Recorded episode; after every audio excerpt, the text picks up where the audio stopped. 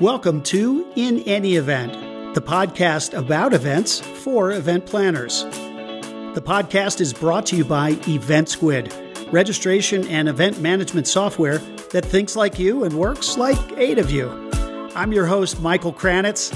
Let's get to it. Today's guest is Tom Louis. Tom serves as the enterprise training manager for a company called Emergency Reporting. Fascinating company they serve more than 7,000 EMS and fire agencies around the world, and they handle the reporting and cloud based documentation that these agencies need to run more efficiently and more effectively. Now, I don't claim to know what all is in the reporting or what it does, but that's why Tom's here today.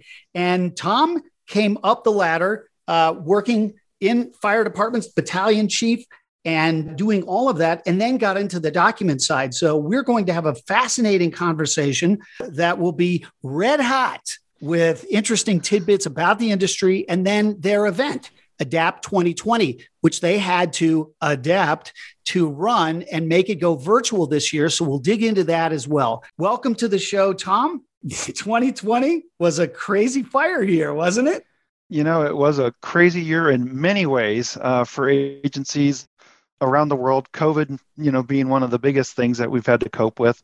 And then, of course, campaign wildland fires um, throughout the United States and different different states, mine included. In fact, I live in Tucson, and so um, our northern mountain range that bounds the northern that makes the northern boundary of Tucson. Uh, we had a substantial fire basically run west to e- west to east across the whole mountain complex. Uh, so tell us a little bit about what emergency reporting does so the audience can get an understanding of what you're immersed in every day? Sure. So, emergency reporting is the world leader in cloud based fire and EMS, EMS records management. So, in other words, fire departments have to manage their data. We're the tool for that, just as if they were to buy a fire truck, a complement of self contained breathing apparatus. This is just one more tool in the toolbox, but it's an essential one because we're being data drives the fire service now. You know it's just humans are in the driver's seat. And many of us i didn't get into the fire service to become a data manager but here i am. And i say that when i train because from the boot firefighter when i say boot is your probationary brand new firefighter up to the chief you're managing some level of data. Now the chief is managing pretty much the whole department's data set um, whereas a new firefighter might just be responsible for tracking their equipment tracking their rigs daily routines and things like that. And our system can accommodate all of that. We, we have 20 modules or so, actually, probably more than that ultimately, but at least 20 modules in our system that enable a fire department to track all of their incidents, both what we call NFIRS, which is the National Fire Incident Reporting System, um, federal based reporting system. We're 100% compliant in that reporting platform.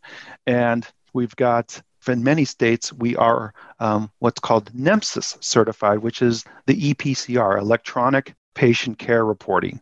And so we provide agencies an all in one solution for both documenting patient encounters and running your typical fire calls or your bread and butter calls you, know any ems calls and any any any call for service can be documented and, and managed in our system so your your records encompass not only sort of the run of the mill, here's our equipment, this is what we bought, and this is what we need or used, but you're also talking about actual field reports. What happened? We went out, we were out there for three days, it burned three acres, that kind of thing. Exactly, full on, you know, day to day incident reports from the, the the typical chest pain call all the way and up to a substantial wildland fire. Our system can scale and document those incidents. But we also, like you mentioned, we can document the uh, all of your your equipment, your apparatus, um, community risk reduction with our occupancy module, where, whereby we can conduct inspections, issue permits, have pre-plans so you know what you're getting into when you get to the incident.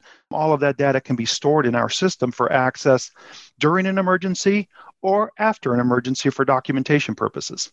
Interesting. And there's a couple of threads I want to pull here. One of them is it seems to me like an aggregation of all of that data might give you some interesting metadata about trends or you know possible predictions about what might happen in the future based on what's happened in the past or casualty rates based on let's say the size of the fire or or other things are you fielding or manipulating any of those data to come up with you know some higher level abstractions to help the the industry. So we we do. And and a lot of the data that we collect we also have you know because we talk about putting good data in so you can get good information out good intel and actionable intel out.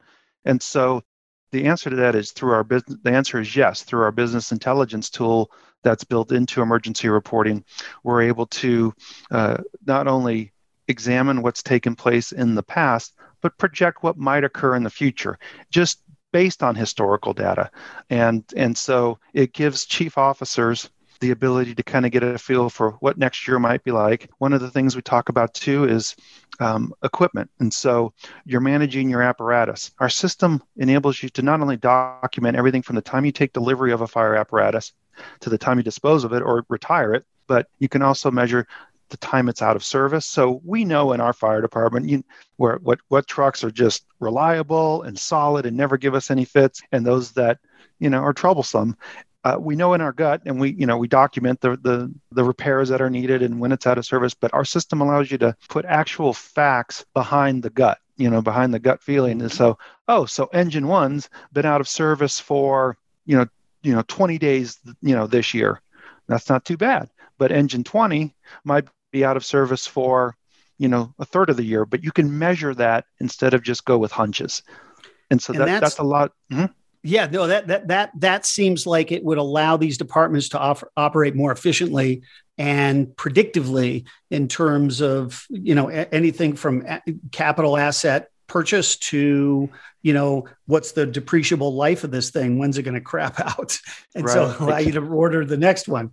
That that is fascinating. And and what's really interesting to me is it probably doesn't occur to your average person uh, that there's so much going on.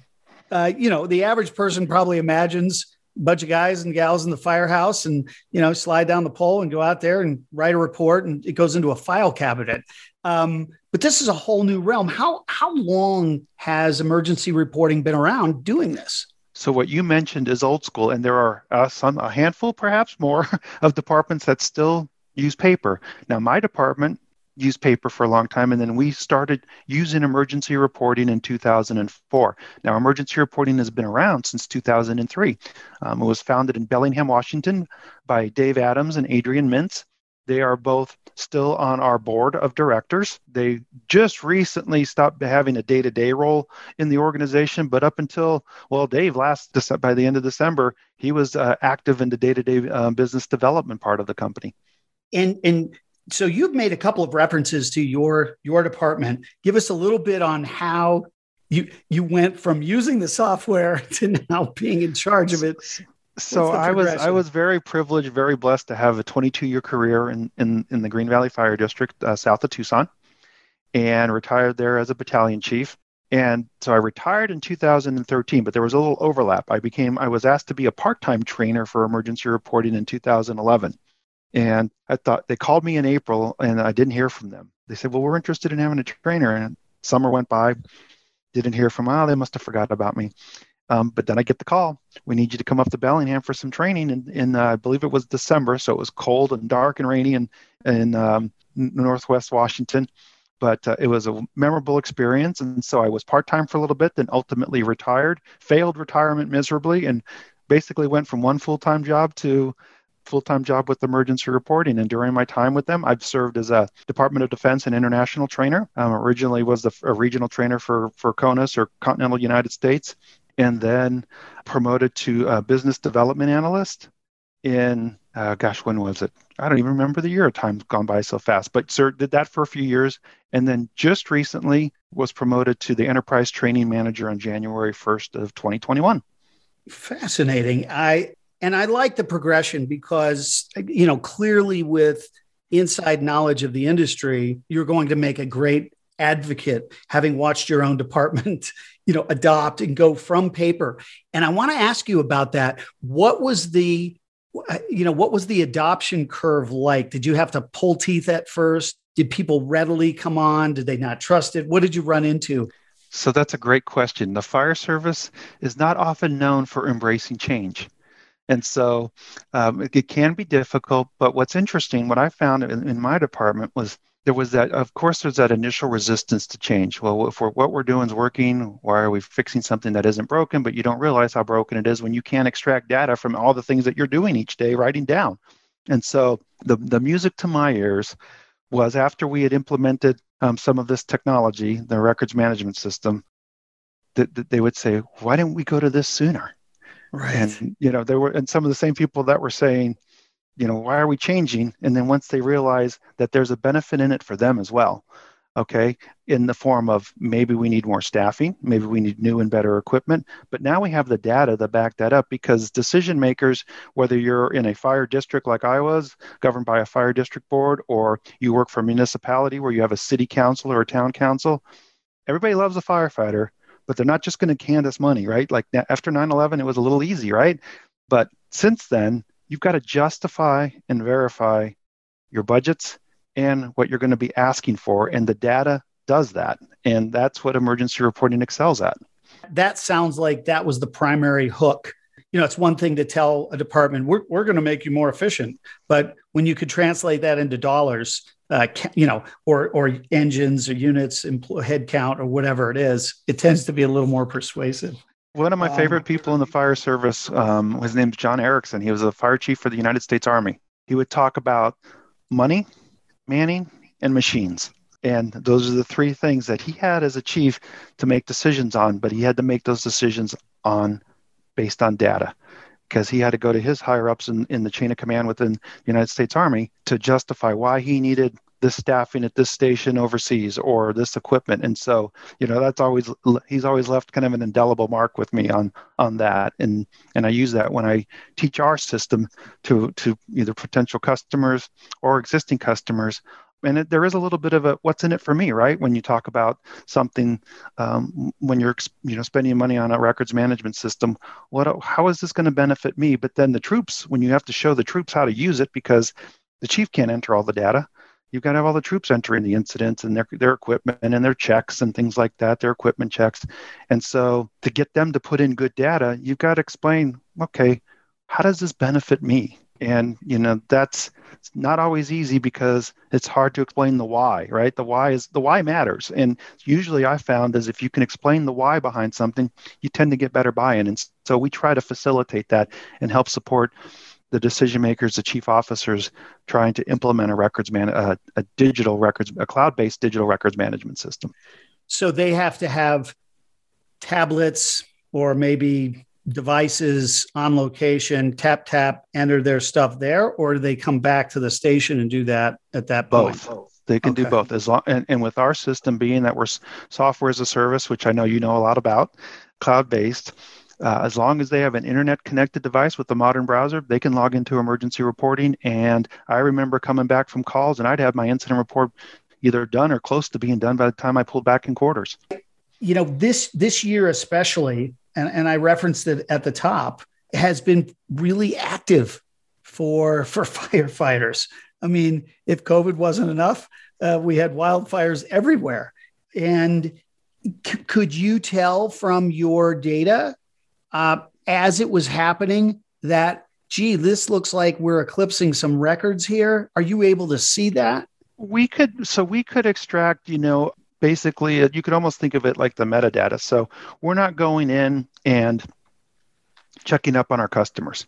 You know, it's their data, right? We want to respect their data. Now we can run high level numbers to say, okay, how many structure fires have all of our customers run in aggregate and just have a raw number? Um, so we could do that. And so, and I'll be honest, we don't monitor it in real time. So we're not, mm-hmm. we're not tracking, okay, trends in real time. Um, someone sitting, you know, at a desk saying, "Oh, wow, we've got a spike in fires, you know, this month." Now all that data is there, but we really focus on being the repository and the platform for those individual departments to make good decisions. Do we have all, you know, I think besides the, the federal government, we're probably in the top three or four repositories for incident data in the country, you know, because, you know, we've got some of our competitors as well, but I'm, almost, I'm certain we are in the top three or four including the federal government.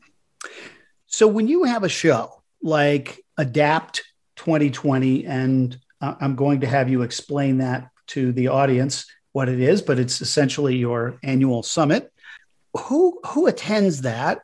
Why do they attend it? And w- then we'll talk about you know how you switched from a live event to a virtual event this year over what I think is a 3-day span, right?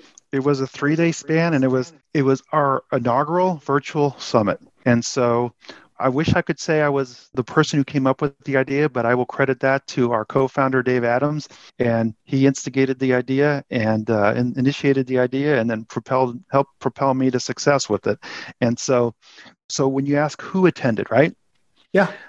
Our, customers, but it wasn't. Oh, it, we we marketed it to the entire fire and EMS community because we had portions of Adapt 2020 that were training of our system. So certainly that's going to be focused on our customers. But we had thought leaders from around the fire service community, but also outside the fire service community. We wanted to broaden and deepen um, our audience's knowledge on things like.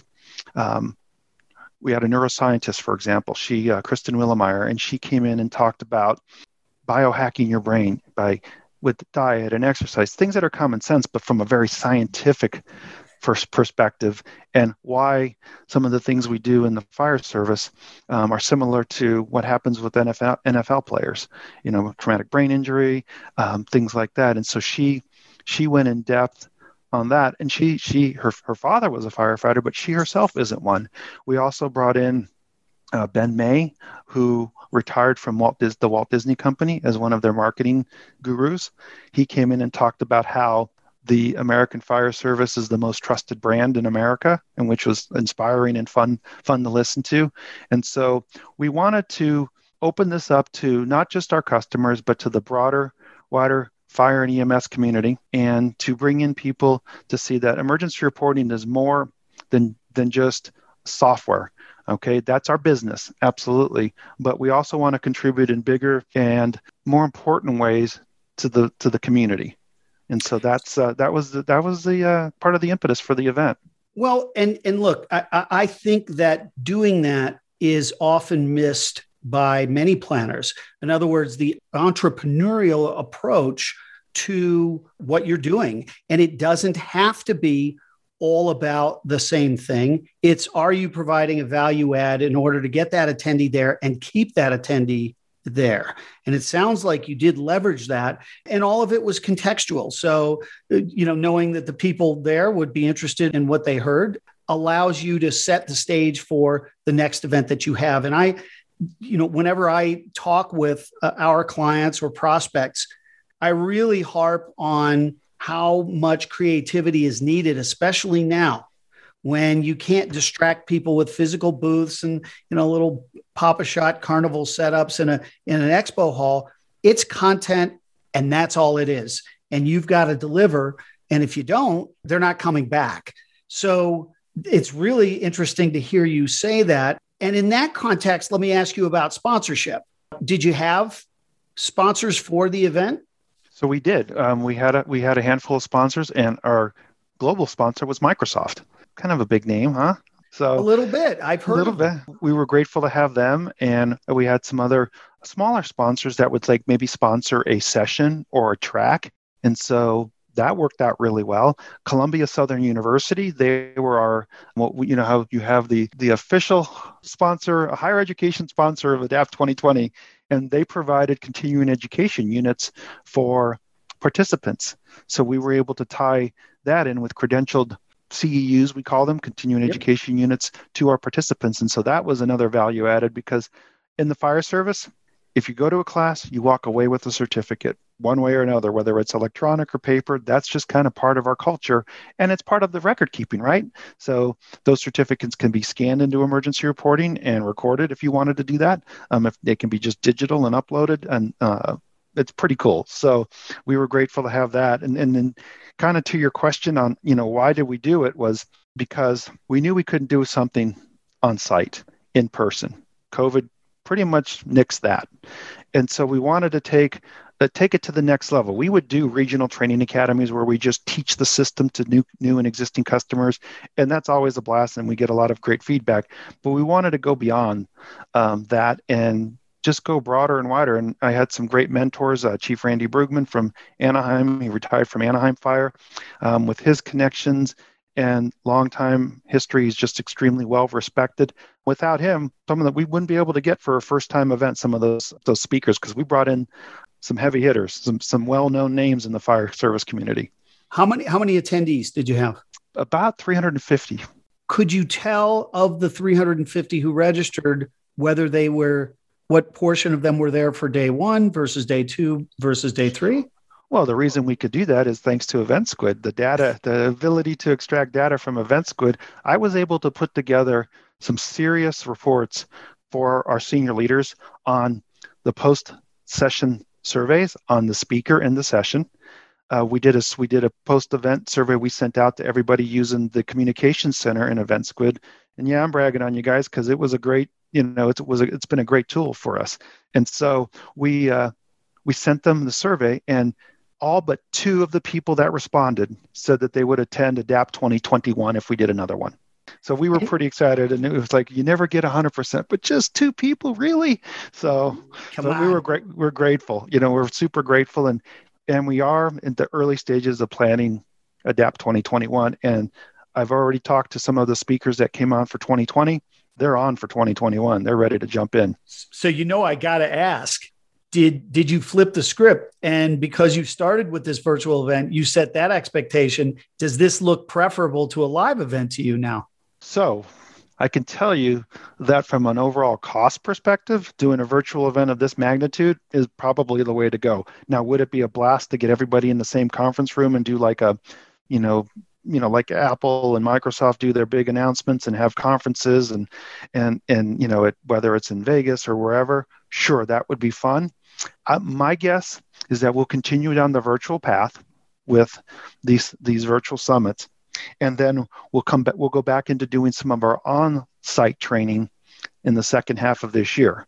And so we'll wind up using EventSquid for both right? Our online events because we have april and may we're going to be doing online training academies a beginning online training academy for existing users that just want to get a little better in the system and then we're going to have an advanced one where power users the data analysts the chief officers want to get in there and, and go right go deep into the system um, and so we've got those planned and built in EventSquid for April and May.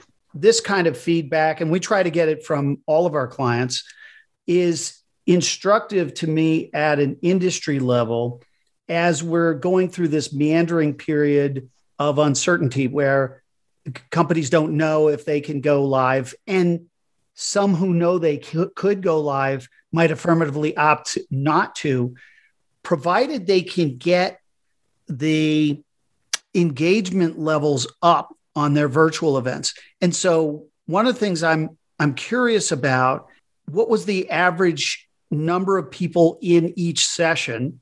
Did you have any time within the session for a sponsor to speak maybe off topic or maybe on their own product? Did you do any of that? So we made sure that we associated the sponsor with the session or the track you know, to answer that part of your question. And but we didn't well microsoft had so for example microsoft they we actually asked them to bring in some of their subject matter experts and so they were they not only participated in our opening comments with our ceo but they also had i think two maybe three sessions throughout the whole event where they shared it wasn't about the fire service it was about technology in public safety and oh, so fascinating Yes, and so we had we had them speak exclusively in a single session. And then to you had asked how many people per session. It varied from we, we had some that were 30, 40 for a typical session, but then the general sessions right at the beginning of each day, a couple hundred easily. So on the on the smaller ones, did, did people come on screen with their videos? So what we did in order to preserve bandwidth was we we are of course our speakers were on on camera. Yes and then if they had questions they could turn on their camera and their microphone but in order to preserve bandwidth and to uh, minimize interruptions cameras were off and mics were off And who did you use as a streaming provider? Well, you you this might come as a surprise with Microsoft as our sponsor, yeah. but it was Teams. So, well, we we use um, our systems hosted in Microsoft Azure. Oh, perfect. And and our Ultra Secure um, is in Microsoft Azure, which we serve our Department of Defense customers with. And so we've had an established relationship. And I wish, I'd love to have Dave Adams here with us today. He's one of the co founders of the company. He is the consummate people person um, and just a true gentleman, man of integrity. And he has a way of building relationships. And I just watched and, and, just watching on. All of a sudden, Microsoft is we've got their you know director of public public safety and justice as a speaker. You know, I wish I could take credit for it, but I was along for the ride and was just grateful that we could do that. So it's a beautiful yeah. thing. It's a beautiful yeah, it was, thing. It, it, was great. It was really a good experience. And one one other thing that I like to mention too is that there are platforms out there that have those virtual booths, like it would be a trade show Yes. We purposely wanted to stay away from that and stay focused on content delivery, where and, and, and certainly sponsors can deliver that content, but you can't. It's too. I believe it's too difficult to do a trade show virtually and, and effectively, and then we didn't want it to be a sales event, right? So. Hmm. And, and, and, you, and your your thought is, I think, the prevailing thought in the industry until we have haptic suits and uh, first person goggles, uh, the I think the walking the virtual 3D Second Life kind of, you know, early internet stuff, it doesn't work. So yeah, I you know I agree with you on on the whole fakey fake 3D trade show. We had one client who told us that they put uh, gift cards. If you went in and visited the booth, you got a gift card, and nobody went in. Oh my and goodness! So I was, you know, and I wasn't shocked, but part of me was. I mean, like you know, if you could pay people, you would think. But that's not engagement. If I have to pay you to go there, it means that uh, the the sponsor maybe wasn't attractive enough, and that's why doing uh, isolated presentations where you carve a section of time out of the schedule to say, hey, you know, pick one of these three to attend, and they're each given by one of our sponsors, and then people self-select. You, will know popularity right away and ahead of time. Sure and then away they go. And my my bet is the ratings on the Microsoft uh, sessions were pretty high, right? They were high because they were they were they were high because well, one they were very good speakers, and two they knew their stuff, and three it was relevant to the audience, right? It was not okay. We're going to talk fire, and we all love talking different fire topics, but this was different, and it, it expanded. It, it gave them more more depth, a different kind of knowledge, you know, from an industry that's fascinating, right? Especially if you're in the fire service industry, technology is playing a greater role in so many aspects of what we do day in day, day in and day out, and Microsoft's a part of that. You know, a lot of there's a lot of technology companies that are a part of it, but certainly Microsoft, and again with them, with their Azure hosting our our platform. Um, you know they're an integral part of keeping our data safe which in turn keeps our customers data safe is there anything else in terms of your event, any any pieces of wisdom that you brought from your experience at Adapt 2020 that you would share with a fellow planner who has to come up against some of the same constraints in terms of physical versus virtual and the like? so um, have a plan you know have a have a plan in place have a vision right have a vision for how you want to execute it right i knew that as we were vetting vetting vendors to ho- you know host our event when we saw the virtual trade show, yeah, no, I didn't want that. I knew that I couldn't be sold on. You couldn't sell me on that. I, I wanted something that was very much content focused and allow us to deliver that content effectively. Then the next thing you do is get in there and learn the software that you're going to use to manage it. There are so many nuances. I'm still learning. I mean, there's always we I train, I teach our software. I know that when you first see a new software, there's a period of disorientation where you're going, where do I begin? And so that was that's been my job with with emergency reporting is to help them begin and to be successful with it.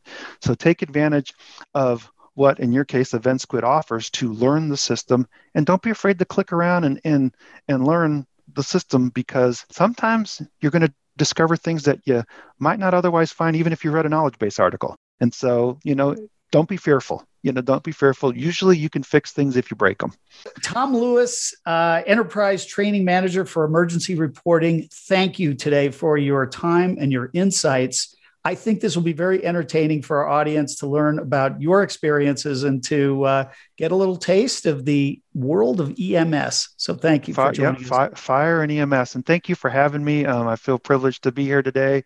I've had a, uh, and I say this with all sincerity, I've had a two blessed careers, right? In 22 uh, years in the fire service, and now starting my 10th year with emergency reporting. So I'm very grateful. We'll look forward to working with you in the years to come. Ah, me too. Take care.